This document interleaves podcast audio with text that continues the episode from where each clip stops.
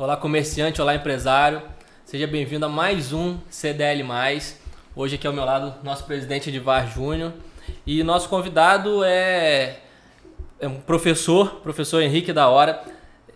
Deu uma gaguejada porque o currículo é longo. Uhum. Técnico em edificações, graduado em informática, doutor em engenharia de produção, professor no IFE, diretor-presidente da incubadora Tech Campus, apresentador do programa Negócio Fechado no canal J3 News, entusiasta de tecnologia e empreendedorismo, parceiro da CDL Jovem Sim. e é sempre um prazer conversar com você, que é sempre uma aula.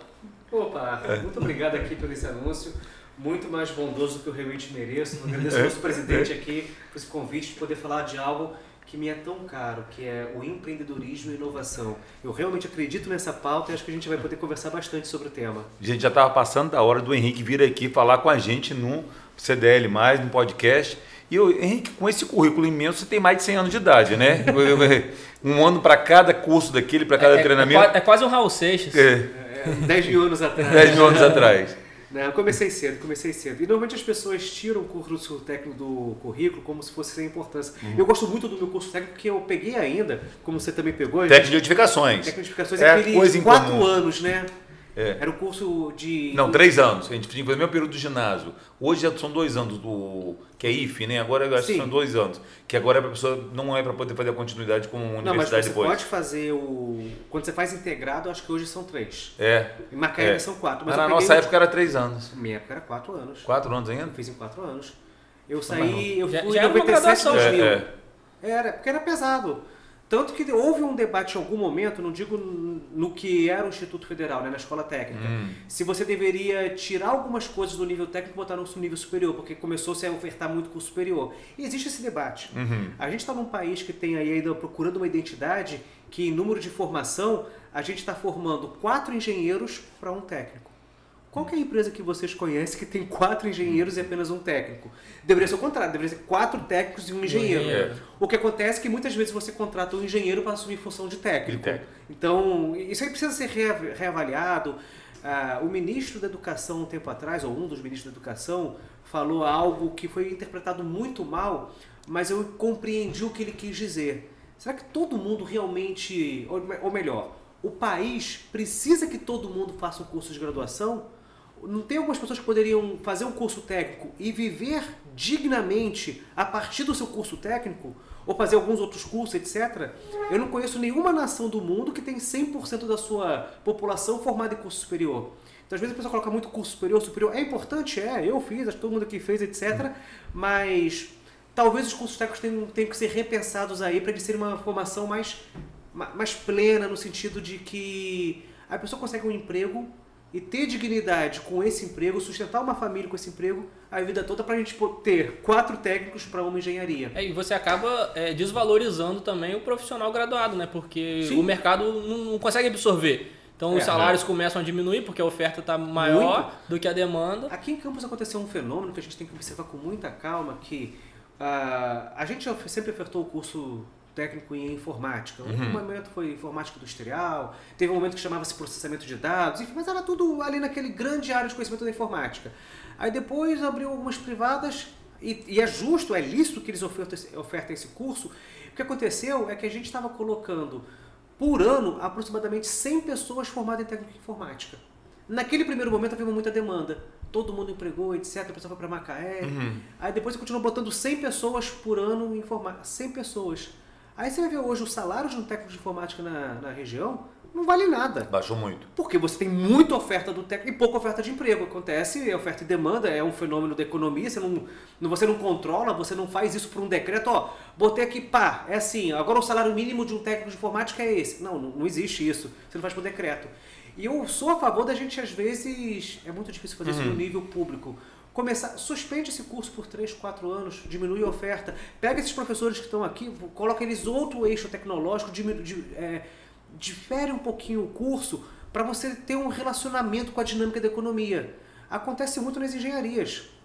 Eu lembro quando estava lá no Easy Center, você fez administração, mas teve um boom de engenharia de produção. Sim. O que aconteceu? Você começou a botar alunos de engenharia de produção para dentro. Aí o que aconteceu? Os empregos de engenharia de produção foram colocados, oferta e demanda, começou a gerar muito desempregado, o pessoal foi para engenharia mecânica. Aí deu o boom da engenharia mecânica, mesma coisa. Você vai aquela demanda e depois cai. Depois veio o boom da engenharia civil. Sim. Deve ter acontecido a mesma coisa na arquitetura. Então eu sou muito a favor da gente fazer essa regulação, mudar um pouquinho. A gente, enquanto instituição pública de ensino, e as outras privadas também, deveria se relacionar mais, ou seja, mais pontos de contato e melhor com a comunidade.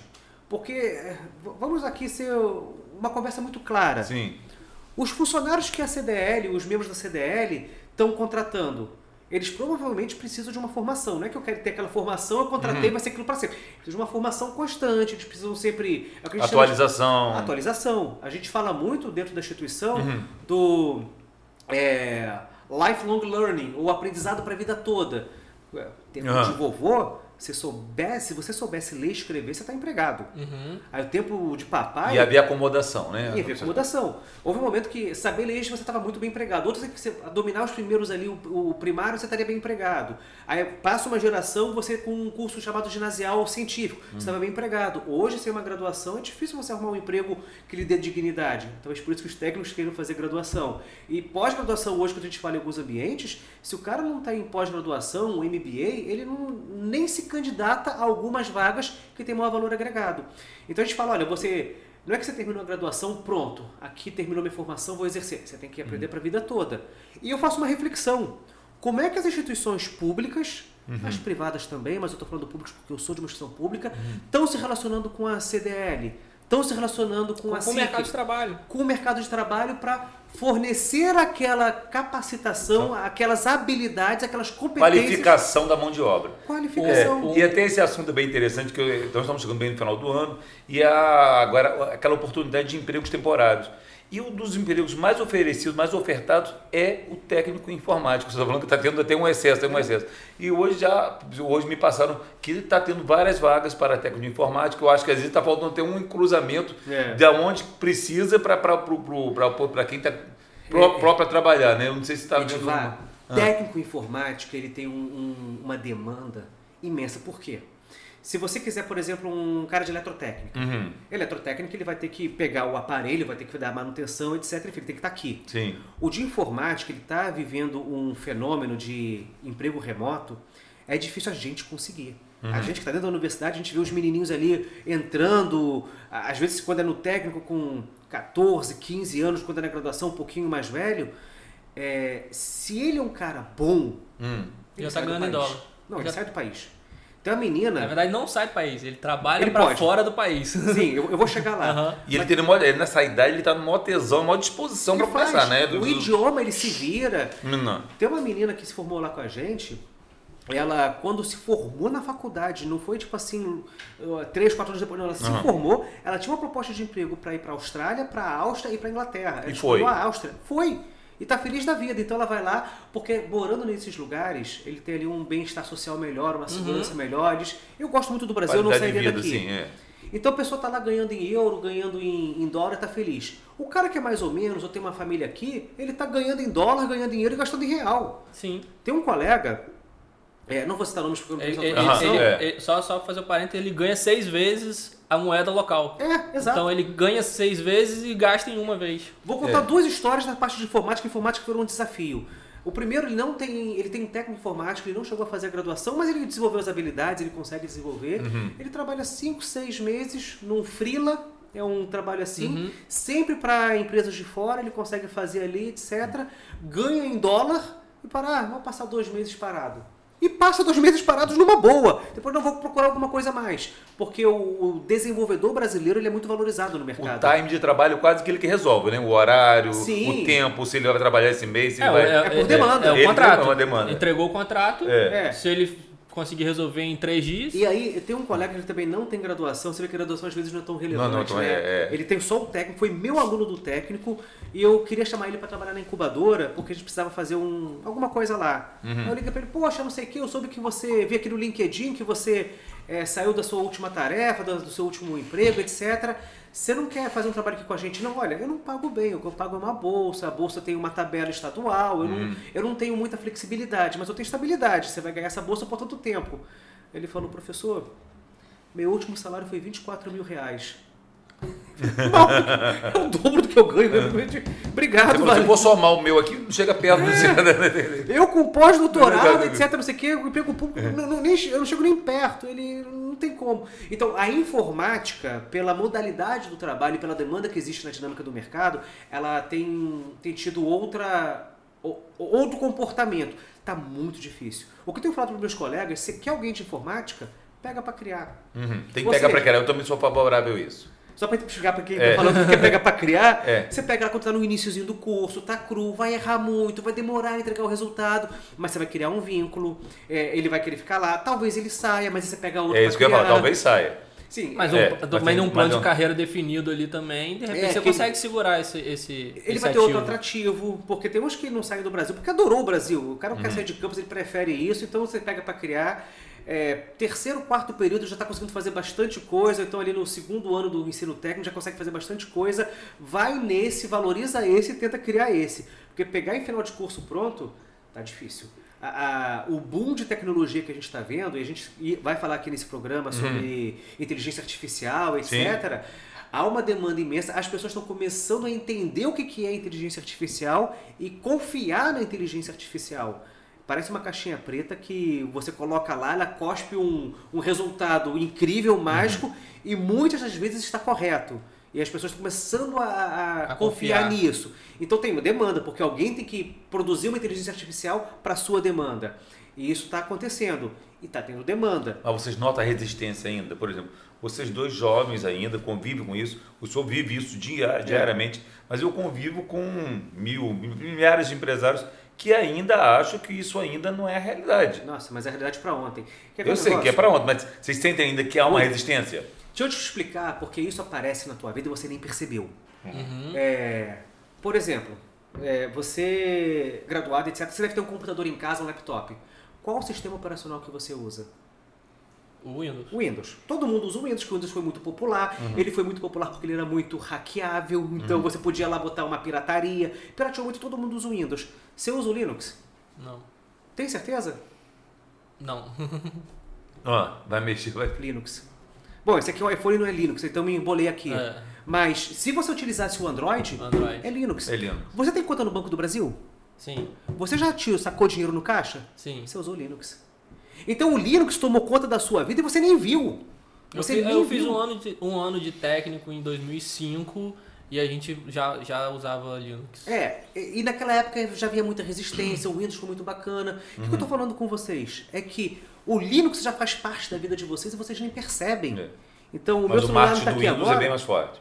É, não, o marketing do Windows é muito mais forte. Dizem que ainda que é muito mais fácil, etc. Mas hoje, se você fala em questões técnicas e servidores, é Linux. Agora da inteligência artificial, você já está usando e você nem sabe. Você já tem inteligência artificial no seu dia a dia e nem sabe. Se você vai, por exemplo, para o... Ah, vou falar de um caso fantástico que foi uhum. feito por um colega nosso do Instituto Federal de Minas Gerais, não fugiu o nome dele aqui agora, as cadeias segurança pública ali no Minas Gerais. Uhum. Uhum. Tem câmera. Toda, todo presídio tem câmera. Ele olhou, pô, tem câmera, não tem? Interessante. Mas calma aí, a gente também tem os as fotos dos procurados, as fichas. As uhum. fichas. Interessante. Deixa eu fazer um reconhecimento facial aqui. E ele começou a desenvolver. A os, os procurados. Pegar os pontos. Uhum. Então, é, inteligência artificial, no final das contas, não é nem tão inteligente e nem tão artificial. É. Uhum. é ele pegou os padrões, mediu as, replicar as pontuações, padrão. replicar padrão, e ele começou: olha, pega essa imagem aqui procura isso, pega essa imagem procura isso botou nos presídios despretensioso.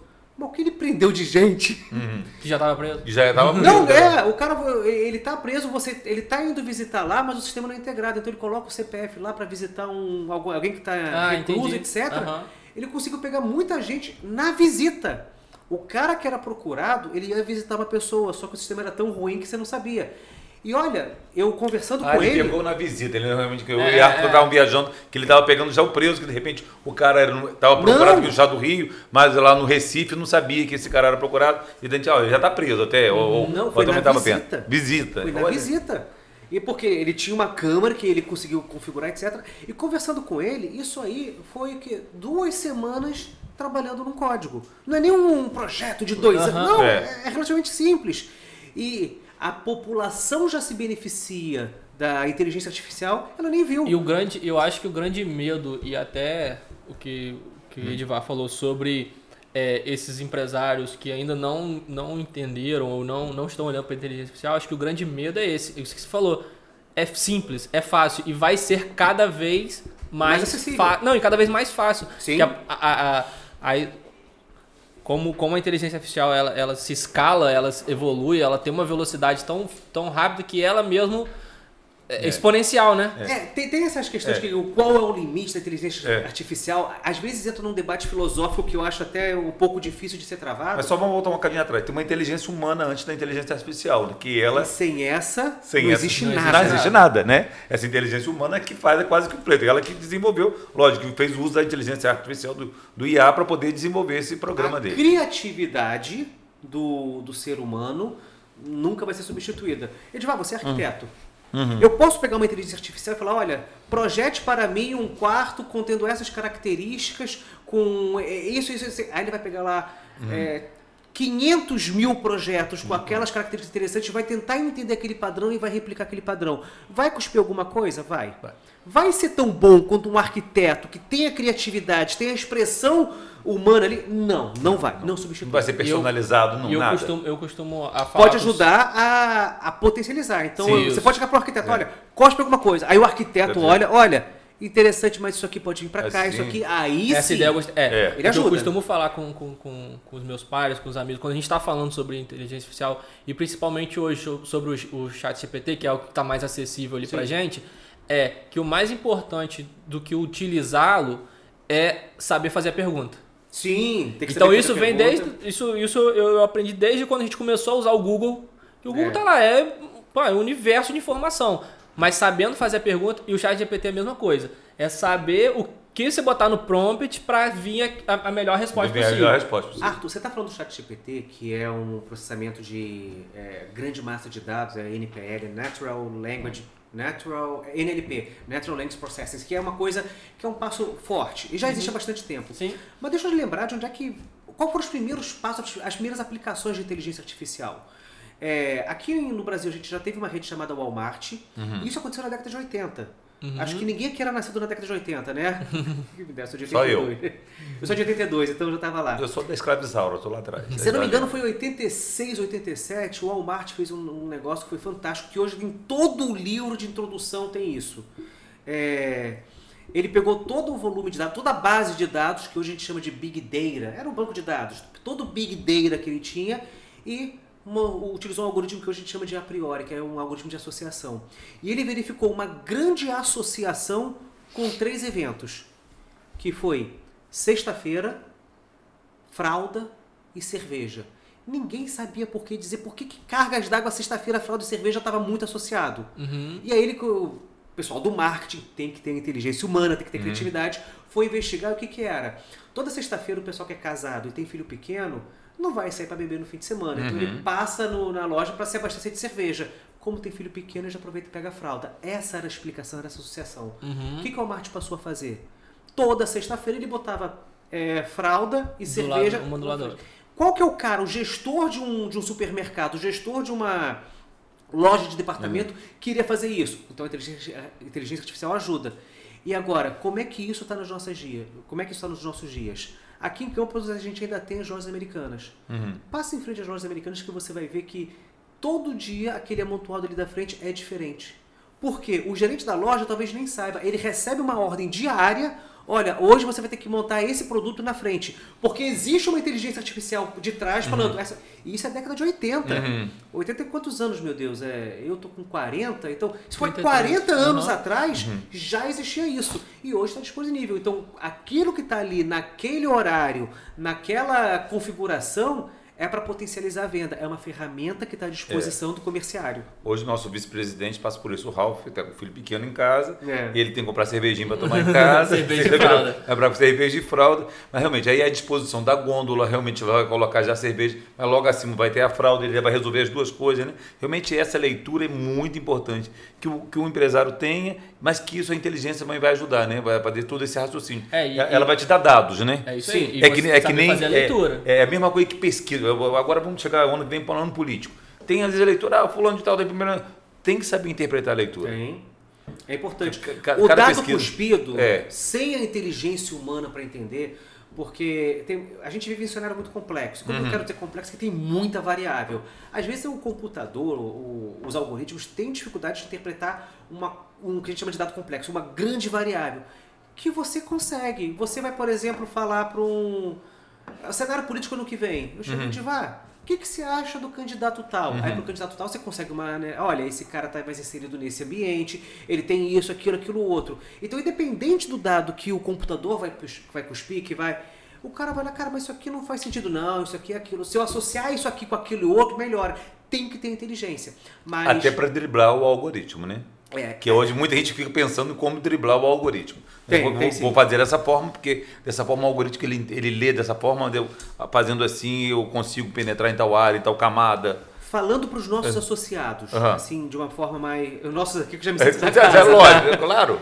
É, a inteligência artificial já é uma realidade, já está muito disponível, e esse associado já se beneficia mas se ele não fizer um uso nos próximos, eu vou nem dizer anos, nos próximos meses, ele acaba ficando para trás. Lembra quando a gente fazia aquela compra na, na munheca, é, que você não tinha um sistema para controlar, etc. Você não sabia, seu, seu inventário era quase que feito uma vez por ano, você fechava uma semana para balanço?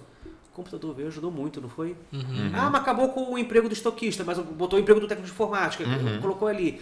Hoje você consegue fazer inventário com um clique, você consegue. Aí veio a nota fiscal, você tirava aquele negócio daquela nota assim, uhum. etc. Você tinha que uh, fazer um bloquinho três, na secretaria. Três via, carbono. Exato, você fazia ali na Secretaria de Finanças, que é. É fazenda. É fazenda, é fazenda que é na 13 de maio, você tinha que autorizar aquele negócio, você mandava imprimir, uhum. eles tinham que botar lá, verificar, etc. Hoje, como é que o pessoal tira a nota fiscal? com a impressora não, não é automático na sua compra, né? Já sai automático na sua compra. Exato. É. Ou seja, é. a, a impressora já até corta a nota fiscal. É. Pois é. é. E a pandemia tem aí todos os seus aspectos negativos que a gente não precisa ficar repetindo que todo mundo conhece, foi uma tragédia, etc. Mas ela forçou a nossa comunidade, tanto o perfil consumidor, que ele costuma ser conservador, quanto o perfil é, de, do, do comércio e outros locais, a empurrar para um e-commerce. Então todo uhum. mundo aí saiu fazendo e-commerce, venda para o WhatsApp e vamos lá. Eu venho de um ambiente que é o ambiente universitário, o ambiente da academia, que em algumas esferas, não vou generalizar, tem uma certa é, receio de se relacionar com o setor produtivo. Uhum. Eu não tenho esse receio porque eu acho que a gente é uma sociedade só e o mercado ele faz parte da sociedade, você querendo ou não, ele está lá. E a gente tem que se relacionar. Mas há, há, um conservadorismo muito grande nesse sentido que não queria, não vai, não sei o quê. Uhum. É preciso reconhecer o papel fundamental do setor produtivo, para gerar emprego, para é, fazer movimentar a economia. Se a indústria está produzindo lá, etc., tem alguém vendendo aqui e o ponto que eu queria colocar, que eu fiquei um pouco disperso, que agora realmente eu esqueci. Que não, eu, fui, eu, vou aproveitar que eu fui justificar essa deixa vai lembrar, vai lembrar que assim, é, é, é, também um empresário, um empreendedor, quando a gente falando, tem um empreendedor júnior, que sou da Força, é pai de vários empreendedores vamos conversar sobre isso. É bom conversar sobre isso. Mas assim, é as oportunidades. Eu me lembrei de uma oportunidade que a gente estava tocando mais cedo. Eu estava na Secretaria de Mobilidade Urbana e hoje um dos grandes problemas da nossa cidade é transporte. Sim. Transporte e estacionamento. Sim. Então são dois casos que a gente acha que por aqui você vai poder ter um aplicativo. Eu já sei que essa conversa foi, já chegou aos seus, aos seus ouvidos, e de repente, na hora que a pessoa vai sair de casa, a grande oportunidade aqui, que se tenha vários estacionamentos particulares ou até pode ser público também na, na cidade, mas que você quando sai de casa você já fala assim, olha, eu vou para endereço tal, Rua dos Andrades, quais são os estacionamentos? Tem cinco opções de estacionamento, você já sabe a vaga e a qual estacionamento que vai, vai estacionar.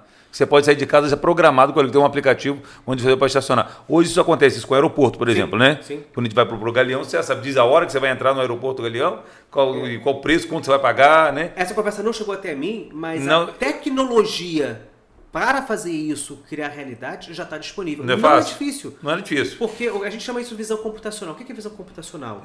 É, você. Vamos pensar na, na câmera. Você coloca Aham. uma câmera para o estacionamento. Uhum. Ah, essa câmera é fixa, ela não vai ficar movendo, etc. Vai ter uma variação de luz que você consegue tratar, etc. Mas a câmera fica lá. Uhum. Então ela consegue reconhecer qual vaga está disponível e qual não está. Uhum. E eu consigo transformar isso em um dado e colocar isso no aplicativo. Bota no aplicativo. Aquele, aquele estacionamento naquele local está com aquela vaga é, disponível agora. Uhum. Agora imaginando como é que poderia ser o fluxo. Eu consigo chegar naquele estacionamento, não tem uma pessoa, tá? Uhum. Não tem ninguém.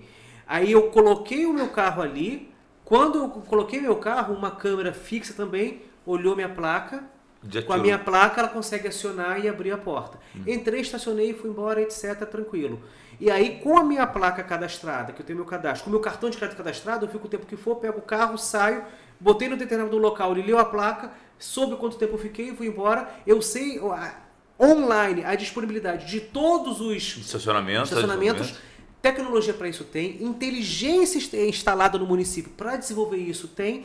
Talvez o que falta é uma vontade política É? de fomentar É. isso. É uma coisa que eu rejeito muito, o Arthur e, e Edivar. é que a solução para o nosso município virá de fora.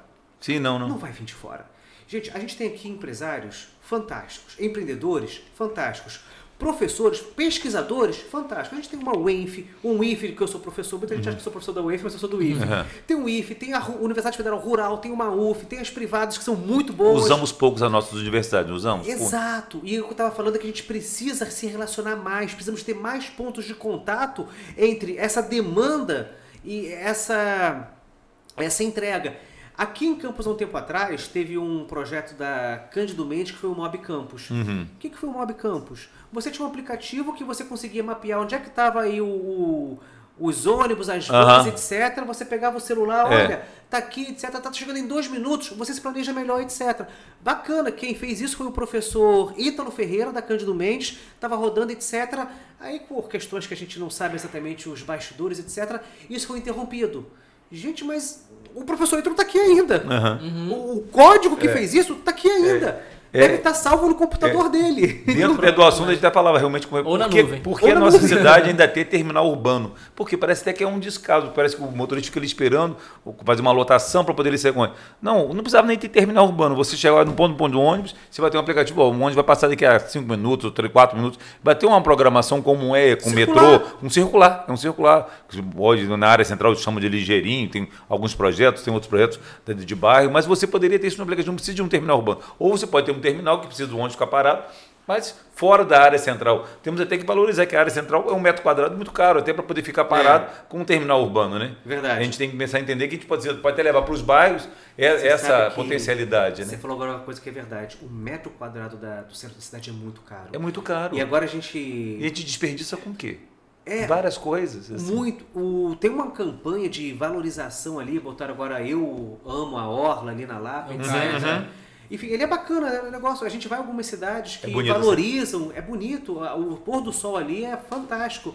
Só que conforme a gente vai vindo pra cá, aí vão ocupando os ônibus, que não é muito bonito, é, é útil, Uhum. É. mas não é muito bonito. Se tornou um paredão no visual dos mais, do visual mais bonito da cidade, praticamente, que Se é a a gente faz ali um happy hour ali, final É. de tarde, ali aquela região seria muito melhor aproveitada se assim fosse. Não tem uma solução, tô só falando aqui de boca Não temos, fora. vamos ter em breve.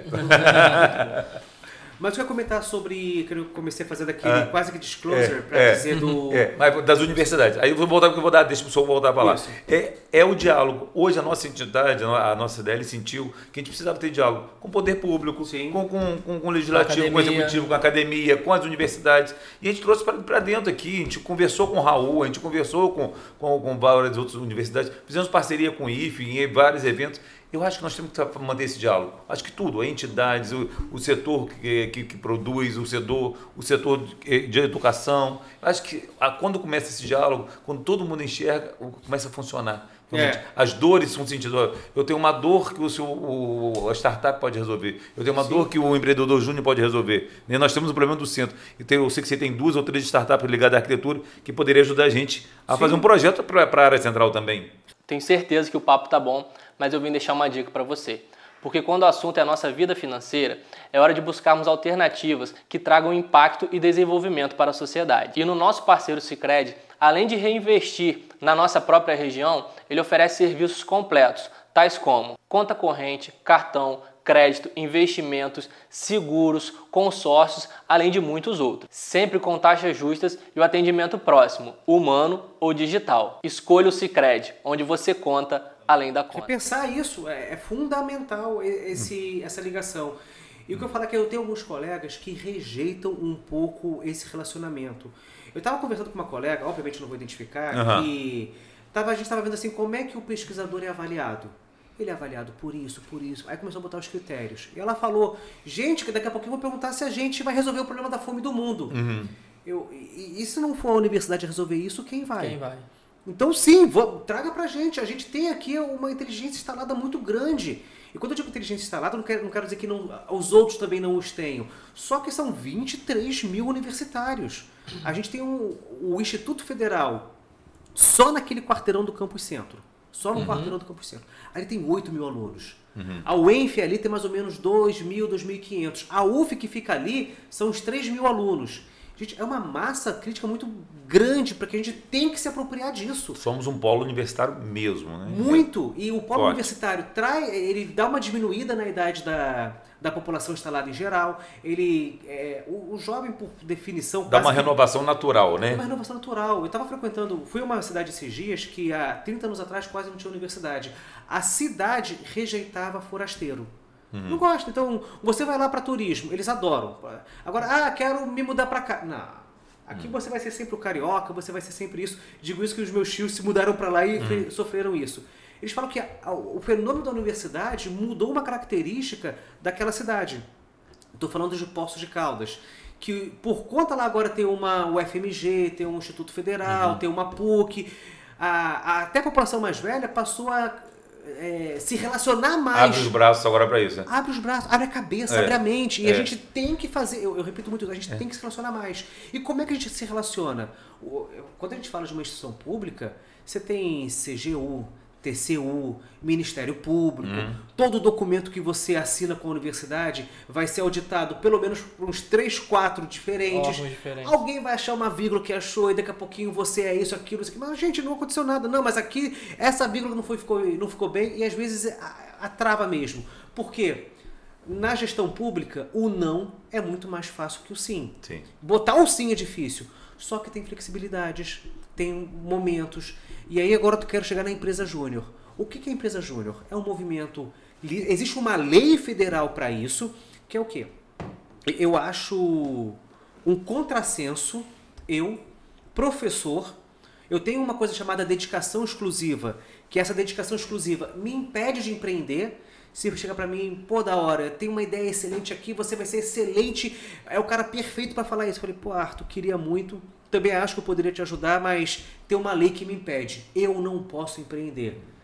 Mas olha só, eu não posso empreender. Eu sou proibido por lei de empreender, mas eu tenho que ensinar empreendedorismo. Como é que isso vai dar certo? mas isso não dá certo em lugar nenhum do mundo. Então, qual que foi uma forma que a legislação, que os deputados conseguiram? Criar a empresa júnior. Que é o quê? É uma empresa com CNPJ. E se tem um CNPJ, pode celebrar é, contratos, Contrato. pode fazer vendas, etc. Serviço. Negociar. A lei permite que acessem os laboratórios da instituição, permite que acessem os professores da instituição. Toda uma estrutura que já existe para montada. O presidente é um, é um empresário, é um estudante, a gente chama de empresário junior, é um estudante daquele curso e eles vão desenvolver as habilidades e competências empreendedoras lá.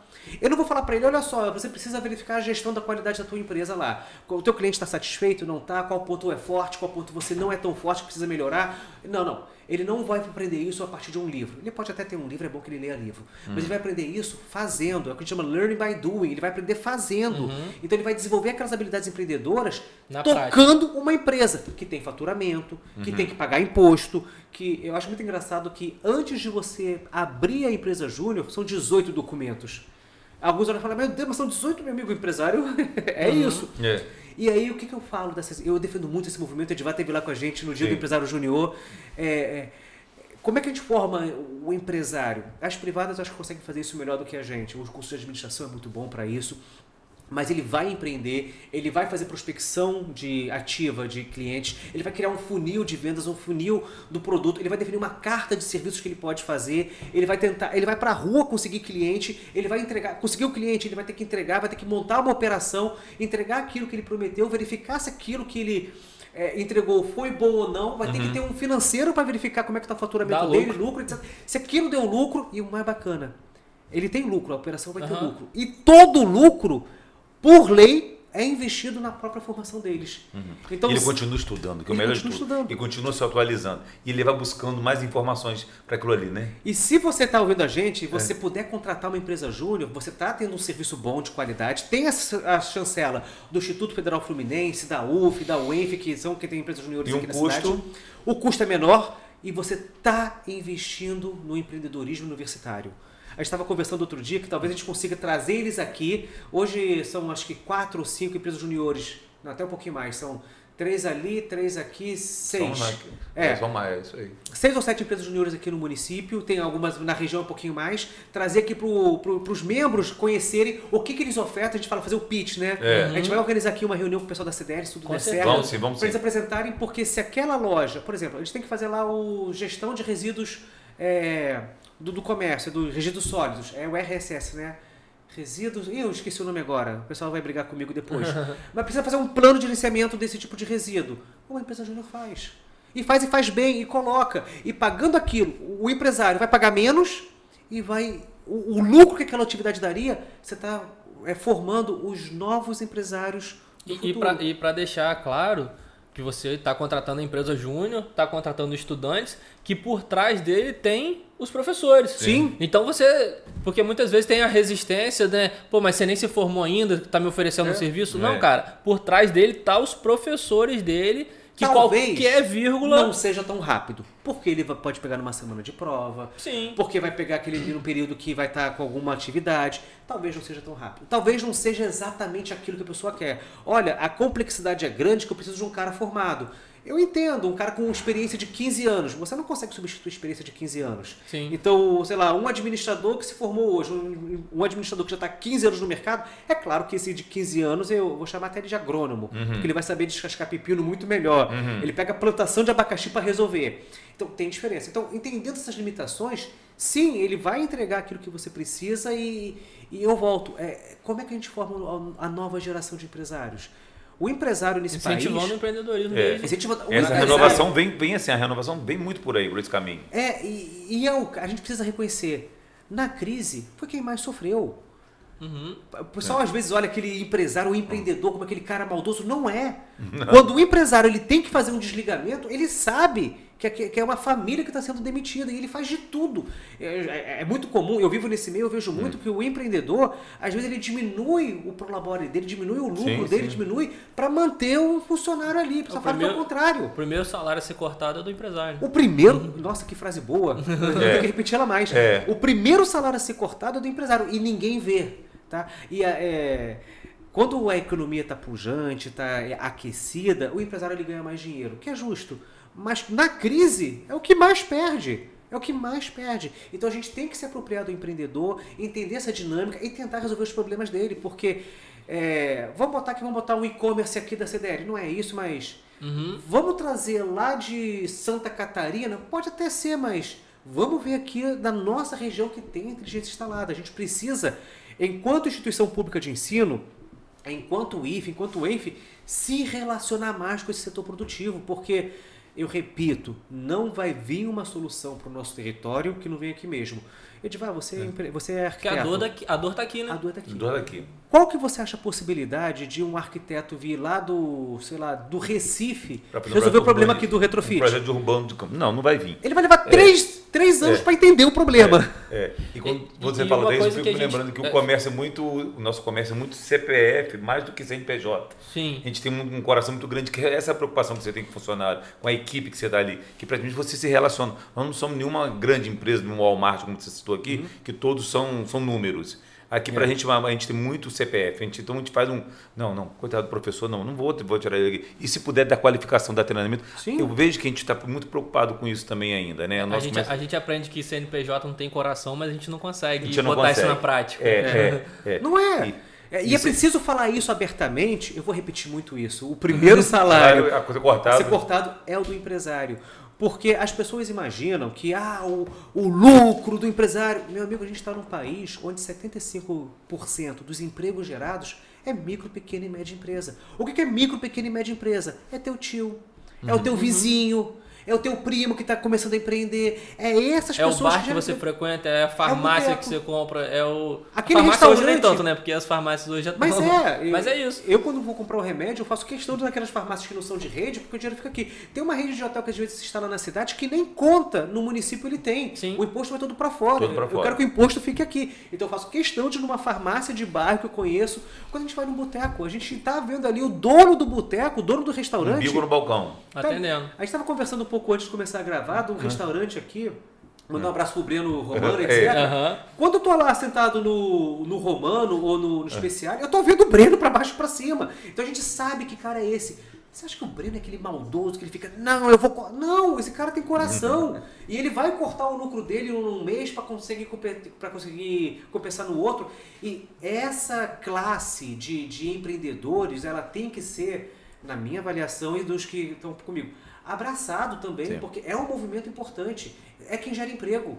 Ou você acha que quem vai gerar emprego é o, sei lá, é o Bill Gates lá nos Estados Unidos? É, mas Também eu, eu fico até feliz que a, que a visão universitária começa realmente me pensar assim. Realmente a imagem do empresário às vezes ficou muito deturpada por muito tempo, né? A, a mídia, o marketing, teve muito, muita influência nisso aí da mídia, de, de deturpar a imagem de alguns empresários que realmente que levavam para outro caminho. Mas eu acho que hoje tá, a empresa ela tem um coração, tem, tem realmente que sobreviver, mas realmente a gente tem uma, uma, uma pegada diferente. Eu acho que essa Sim. visão universitária, como você está começando a passar, a gente fica muito feliz. A gente tá Já foi pior. enxergado. Já. E tá melhorando. Por que tá melhorando? Porque a gente está se relacionando. Porque hoje existe uma empresa junior dentro do, da UENF, dentro da UF, do, da UF, dentro do IF. Porque a gente, na incubadora que eu estou presidindo nesse momento, a gente se relaciona. O programa Negócio Fechado, que eu acho fantástico. O Arthur já foi lá algumas vezes, você tem que ir. Vou, vou. A gente vai convidá-lo novamente. É o quê? A gente coloca o empresário para ver. Gente, existe isso na universidade. Mas que legal, isso aqui é em Campos mesmo? Fala, É. Mas vamos É para participar da incubadora. Como é, que- como é que faz para participar da incubadora? É bom, é porque a gente, a gente já fala como, como É. todo mundo já conhecia. Exatamente. A incubadora é o seguinte, quando pensa nos pintinhos ou pensa num nascimento. A gente fala que incubadora, a primeira coisa, a incubadora daqueles pintinhos pode ser. Mas vamos pensar numa incubadora de bebês. Aqui o plantador de cana, acho que abriu uma UTI, né, Natal Fantástico, enfim. Nasceu um neném e esse neném ele tá com alguma dificuldade, etc. Ele precisa de proteção nos primeiros momentos de vida dele. Ele vai para o quê? Ele vai para uma incubadora, que ele vai ser monitorado, ele vai ser acompanhado, se ele precisa de alguma coisa, se alguma coisa é dada. Esse é o princípio da incubadora. E nós somos uma incubadora não de bebês, não de pintinhos, que pintinho tem a mesma coisa, tem incubadoras de planta. Nós somos uma incubadora de empresas. A gente está num país que 60% aproximadamente das empresas morrem nos dois primeiros anos. É um dado desesperador. Muito. Então não é, não é que a gente- a gente olha, um- uma empresa fechou, parou as operações nos dois primeiros anos. É, é um sonho que foi interrompido. Isso é ruim. É um sonho de alguém que pegou as suas economias, acreditou num sonho, arriscou. Teve todo um investimento, tudo. e que aí fechou. Isso é ruim para todo mundo, é ruim para as pessoas, é ruim para a economia, é ruim para a nossa sociedade. Então, a incubadora de empresas, ela é um local onde a gente vai tomar conta nos primeiros tempos. O que é tomar conta nos, nesses primeiros anos? O- uma, uma sociedade ideal, uma economia ideal, e eu falo isso abertamente, seria um local onde a incubadora nem é necessária. Sim. Você vai abrir uma empresa, vai saber que ela vai dar certo, etc. Mas isso ainda é um pouco sonho. Então eu tenho uma ideia. Você pega essa ideia e vai fazer o que a gente chama primeiro de é, pré-incubação, ou que você vai desenvolver um plano de negócios. Vamos refletir? Vamos pensar quem que é teu cliente, como é que funciona, qual a tua operação. Pô, esse negócio aqui é fantástico, mas dá para vender? Quem vai comprar? E você vai vender a que valor? Vendendo esse valor, como é que você vai entregar? Você fez um negócio. Então você vai fazer reflexões que não são corriqueiras para quem está na universidade. O cara resolveu o problema técnico, meu amigo, entre resolver o problema técnico e transformar isso num produto ou serviço em negócio à disposição da sociedade, mas tem um caminho tão longo que nós da universidade às vezes não enxergamos tão E claramente. ser rentável. E tem que ser rentável, tem que retornar à Tem sociedade. que ter retorno. Aí, o, o que que a incubadora faz? O cara chegou com esse plano de negócio, vamos executar esse plano de negócio? Então, eu tenho um princípio que eu sou muito criticado, mas eu não abro mão. Eu sou um professor universitário, também dou aula no técnico, também dou aula no mestrado, mas sou professor do, do Instituto Federal. É, lá a gente não fala magistério superior, a gente fala é BTT, que é Educação é, Básica, Técnica e Tecnológica. Mas enfim, sou professor do IFE. É, eu sou proibido de empreender. Então não sou eu que vou falar com o Arthur, não sou uhum. eu que vou falar com o Edivar uhum. como é que eu empreender. Eu sou contra isso. O que, que eu fiz? A gente montou uma equipe de empreendedores de startups, que tem gente do Rio, tem gente do sul de Minas, uhum. tem gente de Itaperuna, tem gente de uma pá de lugares que vai fazer uma trilha. Ah, vamos pegar uma trilha que é a trilha do mercado. Primeira reflexão: quem é teu cliente? Ah, meu cliente é esse. É, é, esse mesmo? Vamos conhecer esse cliente? Vamos aqui ter uma metodologia para você investigar se o teu cliente é esse. Teu cliente vai aceitar o produto conforme você está apresentando? Uhum. Tá, então meu cliente é esse, o produto está assim. Vou ver qual é o comportamento dele, aonde é que ele está. Porque agora a gente tem que se relacionar com esse cliente. Então vou ter que se relacionar. É nas mídias sociais? Ele está lá? É na televisão? É em outro tipo de evento? Você tem que estar tá onde seu cliente está. Então ele vai fazer todas as reflexões, vai fazer um plano de marketing que vai ser é, elaborado em conjunto e vai ser executado ao longo do ano. Vamos pegar agora o, a gestão. Tá, tudo bem. É, como é que você operacionaliza a, a tua empresa, a tua startup? Tem um caso clássico que o cara montou uma forma de você lavar o carro com uma tecnologia que gastava quase água nenhuma, etc. E estava fazendo o, o, o meu Deus, tava fazendo lá o plano disso, plano daquilo, plano daquilo hum. outro. Aí teve lá um, um consultor que chegou para ele e falou: você já lavou um carro? Não, não lavou. Meu amigo, vai lavar agora. Você vai, você tem que você, você tem que saber quanto tempo leva para lavar um carro, qual que material que gasta, o quanto que gasta. Uma coisa é o que estava dizendo na embalagem, outra coisa é a tua operação. Talvez você tenha que treinar assim, sua equipe, etc. A tua consultoria de gestão vai te ajudar a botar a tua, tua As variáveis que vai acontecer na lavagem de carro. Não, é, e, e, e, o mais, e o mais bacana do, do da incubadora, da, da, especificamente da Tech Campus, que eu tenho esse acesso maior, é justamente essa dor que a gente está falando aqui há uma hora. É a, é a troca né, entre a empresa, entre a academia e o mercado. Então, quando, quando lá no programa Negócio Fechado, ou como a gente fez a, a, o encerramento. Lá já estão um pouquinho mais. Não, é. sim, ou quando a gente fez o encerramento lá na, na Câmara, né, no, foi no começo do ano, no ano passado? Foi final do ano passado. Final do ano passado. E que Pô, traz. Chama de Demo Day, o nome tão fresco, mas é o nome. A gente traz o mercado para essa galera, para esse, pra esse pessoal da academia e que muitas traz vezes uma dor do mercado, traz a experiência do mercado. Ah, traz a experiência então, do mercado. por exemplo, a gente teve teve teve é, empreendedores lá que são 100% academia. Teve, teve. E teve gente que, ela, que, ele, que ele quer ouvir, não, se a gente comercializar, a gente muda esse produto, muda a capa dele, consegue distribuir e tal. Mas na verdade, o que ela, isso é o que ela queria ouvir. Mas o que ela precisava ouvir era: Tá horroroso. Não, não. Vende o seu produto hum. para alguém comercializar, alguém tomar conta e volta pro laboratório. Porque é. o seu. O seu a, a, a, é, sua habilidade. a sua habilidade é, é criar. Pesquisa, é pesquisar criar, e criar. Então entrega, fica recebendo. Você não vai conseguir vender o seu produto pelo preço que você imaginou. Mas pega um royalty disso que você vai ganhar o resto da vida Isso é. e vai pro próximo. E vai pra próxima. E vai, daqui a pouco você tá com 10 produtos ganhando 100% de royalty, de 10%, 10 de cada um. Sim, e é, uma, é um modelo de negócio possível. Exatamente. Né? Só que às vezes, é, é, quando a gente traz essa visão também do e mercado empresariado Lá ele recebe. Uh, existem modelos de negócio que, é. se você vê o cara. Vamos lá do. Existe um dos eixos que a gente faz a formação, que é o eixo comportamento empreendedor. Uhum. E a gente tem muita gente de universidade que é assim, olha, eu vou desenvolver tecnologia, vou desenvolver tecnologia. Maravilha, mas além da tecnologia, você tem que ver como é que está o mercado, como é que está isso. E você tem habilidades e competências para que uma empresa precisa. Para um laboratório é uma coisa, para o mercado é completamente diferente. Uhum. Então vai começar, tá, você é muito bom na tecnologia. Quem é teu comercial? Uhum. Você sabe vender? E seu branding? É, e seu marketing? E seu é. marketing. E se der problema, quem vai resolver? Então você tem habilidades competentes que você tem que ter quase que uma gestão de equipe ali que a pessoa não coloca. Tem uma startup que foi bacana aqui da, da cidade, que é a Pediu Pharma. Essa eu já falei tanto delas que eu posso Um abraço, falar. Guilherme. É. é o Guilherme. É, é, quem fez a Pediu Pharma foi o Guilherme e foi o Frederico Fiuza. E eu sou amigo dos dois, então vou me permitir falar o que eu vou falar. Uhum. O Frederico Fiuza é um desenvolvedor excelente, ele é muito bom, ele está aqui em desenvolvimento. O relacionamento pessoal dele é um desastre. Eu já vi negócio sendo é, destruído porque ele não sabe fazer uma reunião, mas ele é um excelente desenvolvedor. Então, ele conseguiria ser um empreendedor de sucesso? Calma. O Guilherme não escreve uma linha de código. Uhum. Eu não sei nem se ele sabe ligar o computador. Mas o cara que senta, conversa, não sei o que, ele acerta com você, o que ele acertar ali vai fazer, é um cara de relacionamento, etc. Eu não vou nem falar o apelido dele, então. É.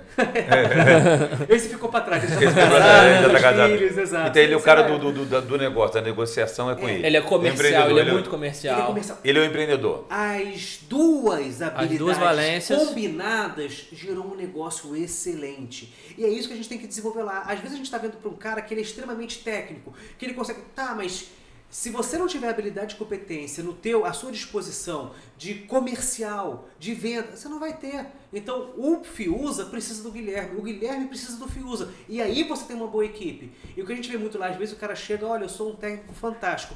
Eu fiz isso aqui, isso aqui custa 4 milhões. Cadê meu dinheiro? Meu amigo, para isso aqui valer 4 milhões, você tem que botar no mercado. É, alguém tem que dizer que isso aqui vale. Não é você dizer que tem que valer 4 milhões. Alguém tem que valorizar isso em 4 milhões. Isso aqui não vale nada. Isso aqui vale um artigo publicado numa revista. Parabéns.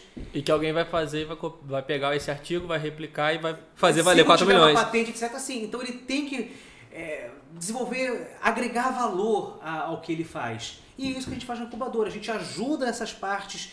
O eixo comportamento empreendedor ele é fundamental para o empreendedor dessa jornada. A gente fala muito, você quer ser rico ou você quer ser rei? Eu falo isso até para os nossos ah, associados, da- os nossos membros da CDL. Você quer ser rico ou você quer ser rei? Porque tem muita gente que quer ser rei. Eu mando nisso, eu mando naquilo, eu mando naquilo outro, etc. Vocês viram o Flow Podcast? A gente está no podcast. Vocês viram Sim. o Flow Podcast agora?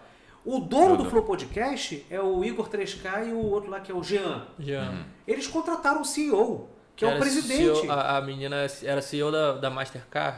Se não era Mastercard, era alguma coisa É, parecida. isso, eu vi, eu vi. Exato. Ou seja, ele quer ser rico. Então, quem vai tocar o negócio, quem vai fazer o RH, quem vai fazer. Às vezes o, o Igor, que é o dono, que é o acionista majoritário, ele não vai falar, olha, eu quero que contrate ele. Não, porque essa. essa... Não é o caminho, não é esse cara, não é esse Ali do caminho Não é ele, a É. responsabilidade não é dele. Porque às vezes você, pô, a empresa é minha, eu que mando. Compra desse fornecedor, contrata essa empresa. Isso é ser rei. Quer ser rico? Compra, faça um. Estruture um processo de compra para você fazer a melhor compra para a empresa. Estruture um processo de RH de contratação, nem que seja terceirizado, para você contratar melhor. Tem muita gente que compra competência e demite por comportamento. E hoje o RH já está sabendo. Existem empresas de RH que vale a pena você pagar alguém para você verificar se tem aquela competência e se tem aquele comportamento adequado para frequentar a tua empresa. Existe esse tipo de serviço. Você paga um pouquinho, mas é um funcionário que você vai ter por anos, você não vai precisar demitir, porque demitir é caro. A gente não gosta de demitir É caro. e é caro. Então, essas questões de você querer ser rico ou sem querer ser rei são reflexões que são feitas no ambiente da incubadora, do tipo, você vai fazer o RH, você vai fazer o comercial, é será que é... não, contrata alguém, arruma um sócio para isso. Pô, mas eu vou arrumar um sócio, a empresa é minha.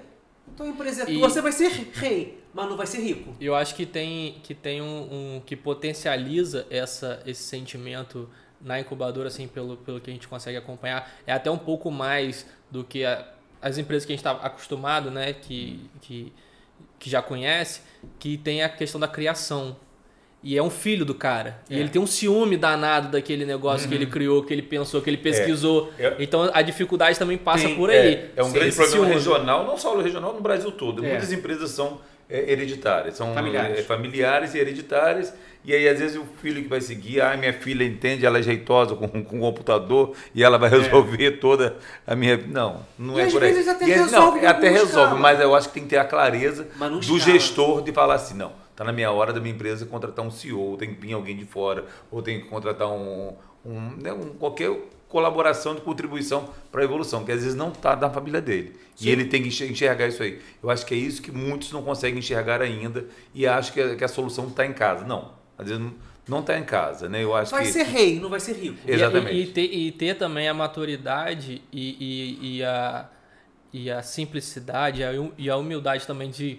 Você contratou de repente um CEO ou, Hum. ou um gerente, mas você vê que o negócio também não tá legal, meu irmão, volta, Trocar, ou volta pro trocar. balcão. É. Ou volta você pra operação. não, não, você tem que, como você falou, tem que saber. Se nunca lavou o carro, vai lá lavar. Exato. Se É você nunca foi dono de loja de pesca, você tem que saber como é que é, como é que já bateu, bateu um bico no balcão. Exatamente. E você vai saber se aquele gestor, se aquele CEO está indo bem ou não. Se você tem que contratar. Gente, um- ah, eu peguei o seu celular que até saiu da mesa. É. o celular Não, da já Apple. guardei, já guardei. Que. É o da Apple. A Apple foi fundada por três nerds, mas três nerds horrorosos. Eu peguei aquele livro imenso do Steve Jobs Uhum. para ler ele. E é um cara que o próprio Steve Jobs, em vida, contratou para fazer a biografia dele. O livro foi lançado após a morte dele. E, e conta uma história assim que não é, não é, como eu posso falar? Talvez se o Steve Jobs lesse o livro, ele não gostasse de todas as partes. Foi uma biografia muito, talvez, sincera. Uhum. Mas, Mas essas são as melhores. eram, eu gostei por causa disso. Eram três nerdolas. Era o Steve Jobs, o Steve Wozniak, que você agora me fugiu o nome. Eles fundaram a Apple com um produto Era o brasileiro, excelente. Não, não, o Apple é americana. Não, mas Palo o, o Alto. Severinho é da. Não, é o Facebook. É o Facebook. É o Facebook É. com, com outra coisa. Mas esses caras, foi década de 70, o primeiro CEO da empresa, o primeiro cara a tocar a empresa, a tocar, não foi nenhum dos três. Eles arrumaram um cara para fazer isso. E o Steve Jobs só foi o CEO da própria empresa em 98, quase 20 anos depois da empresa pronta. Uhum. Então, é, aí é que tem que estar. eu, eu não. E se preparou pra isso. Se preparou para isso, era o momento pra, pra- certo para aquele momento. Eu não gosto muito de cultuar uma cultura que não seja minha, tá? E muito mais americana. Eu tenho muitas críticas à cultura americana que eu não tenho muito apreço. Mas tem uma coisa que a gente fala que é a técnica da limonada que eu acho muito bacana. E eu quero falar sobre isso. Vamos pegar aqui uma criança nos Estados Unidos vai vender limonada. A gente vê muito, enfim. Uhum. Ela vai talvez pegar limão em algum local, ou vai no supermercado comprar limão, ela vai cortar o limão, ela vai espremer, vai botar uma água, vai adoçar, vai botar um gelinho, vai botar, vai fazer uma bancada ali, vai botar na calçada, vai botar um valor que é horroroso, que ele não paga nem nada e vai colocar. Não compra nem mais limão. Compra nada aquilo ali, mas as pessoas no entorno compram aquele limão, compram aquela limonada horrorosa, até tomam na frente dela e sendo ruim, para despertar naquela criança o espírito empreendedor. Isso é muito bom. Porque elas sabem que se você quebrar o sentimento dela ali, você, poxa, não, não, você quer incentivar. Elas geram um estímulo. elas estimulam o comportamento empreendedor desde terna idade, desde criancinha. Agora vamos pensar na nossa sociedade aqui. Brasil, Rio de Janeiro, Campos. Se a gente vê uma criança vendendo alguma coisa na rua, não estou dizendo essas que vendem por necessidade, não é isso, tá? Alguém que vende alguma coisa na Bom, rua, Então, vou botar. você é, fala, é, não, chama conselho tutelar. o, o, o- o coleguinha que vende lápis dentro da sala de aula. Exato. Leva uns lápis diferentes, vai, ele, ele vai na loja, compra uns lápis diferentes pra vender pros coleguinhas. Minha esposa conta uma história de um colega de trabalho dela que eu falo fantástico. Ah, o moleque ganhou um bis do, do, do pai, etc. Ele levou para a escola e vendeu, acho que por dois reais. Ele falou, poxa, alguém comprou por dois reais, etc. Ele comprou, pediu pro pai uma caixa de bis, não sei o quê. No recreio ele já foi vendendo aquilo, já foi fazendo mais dinheiro com o dinheiro. Aí ele não pediu o segundo dinheiro pro pai. Ele já mesmo já comprou o etc, segundo quê. A escola foi lá e proibiu. Vetou. É. Vetou. Falou, "Mas Quebrou, mas você quebrou. o Dentro, concorrente- dentro da escola. concorrente é, da cantina é, da eu não escola. Conheço, conheço com bino, conheço com um pouquinho, um saco de pouquinho. Mas eu conheço essa história mais ou menos a, assim. a- a argumentação é essa, ela estava gerando uma concorrente, etc. Não, não, você está ensinando comportamento empreendedor. Empreendedor. Pega, Então, esse, pega esse moleque e bota ele pra dar uma palestra, bota É. ele pra Exato. conversar, pra falar Talvez sobre. não seja exatamente isso, mas incentive isso. O nosso país precisa de empreendedor. Há uma certa teoria que diz que ó, a- o recurso é esse, a gente tem que distribuir. É, Tá, eu não concordo muito com isso. Os empreendedores são aqueles é, da sociedade, aqueles entes da sociedade que criam a riqueza. Eles criam a riqueza, a riqueza não existia, a partir da atividade deles, eles agregam valor a alguma atividade, que essa atividade tem mais valor, eles criam esse valor. É, é aquela falácia da economia ser soma zero, né? A gente até tava conversando mais, mais cedo. Não é soma zero. Não é soma zero. Não é que eu, pra eu ganhar você tem que perder. Não, todo Não. mundo pode Todo ganhar. mundo Não ganha pode ganhar. Então, eu falo dessa técnica da limonada que a gente tem que criar uma sociedade mais empreendedora. A gente tem que ter programas públicos que incentivem o empreendedor, Sim. que é uma atividade arriscada. As pessoas esquecem isso, que quando fala, ah, mas você gera teu emprego, mas a força de trabalho da tua empresa sou eu, sem eu você não ganha dinheiro, meu amigo. Quem é que alugou isso aqui, pintou? Muito antes da gente fazer a primeira venda, eu já casei um dinheiro aqui que às vezes eu não tinha. Quem foi botar a cara a tapa no banco para conseguir o financiamento a uma taxa de juros. Então eu, eu me arrisquei muito. Então é importante que tenham programas públicos. Eu estou falando do Fundecan, É. estou falando do Startup Campus, estou falando da Economia Criativa, estou falando de vários programas que existem em nível municipal. E existe os níveis estadual, existe o nível federal, para mitigar esse risco, diminuir o risco. Eu trabalho muito com inovação. Inovação. Se 30% der certo, é maravilhoso, porque a gente vai criar o que não existe. E se não tiver o compromisso público de uma FINEP, que é uma é financiadora de projetos, de uma FAPERJ, de você compartilhar esse risco com o empreendedor, você não vai nunca inovar. A gente está falando aqui, por exemplo, do, da incubadora, tem um chamado programa Doutor Empreendedor. Eu adoro esse dado. Uhum. 3 mil doutores são formados só no estado do Rio de Janeiro por ano. Para onde é que vai esses doutores? Aqui no Brasil, 75% dos doutores estão em universidades. É péssimo para a economia. Onde é que estão os doutores da Alemanha? 80% estão tá no mercado. no mercado. Setor produtivo. Os doutores do Japão, daquela engenharia eletrônica fantástica que eles fazem, da engenharia automotiva. Então, se não me engano, são 82% estão na indústria. E assim é na Finlândia, assim é em Israel agora em guerra, mas é em Israel. Uhum. Então os doutores estão lá. E aqui existe um programa hoje público que você pega esse doutor da, que está acostumado com a academia e fala, meu amigo, você fez uma pesquisa em biotecnologia, você fez uma pesquisa em engenharia mecânica, você fez engenharia civil, etc. Você desenvolveu uma nova formulação de cimento, uma nova liga metálica, um biodefensor, põe no mercado. Poxa, mas é difícil, faz o seguinte, uhum. eu, governo, vou te pagar R$ 7.500 por mês, por dois anos, vou te dar um enxoval de 70 mil, por, que é um enxoval, e vou te dar um, pelo menos um estagiário por dois anos para você fazer isso. Olha que fantástico para o cara começar a empreender. Que Olha que, que é incentivo, isso? é. é a gente começou essa mudança cultural, já começou? Essa mudança cultural, acho que a gente está começando já. Cara, começou. Aqui, por exemplo, eu tenho muita felicidade de falar isso, que ah. o, o que é chamado celeiro de, de doutores empreendedores é campus.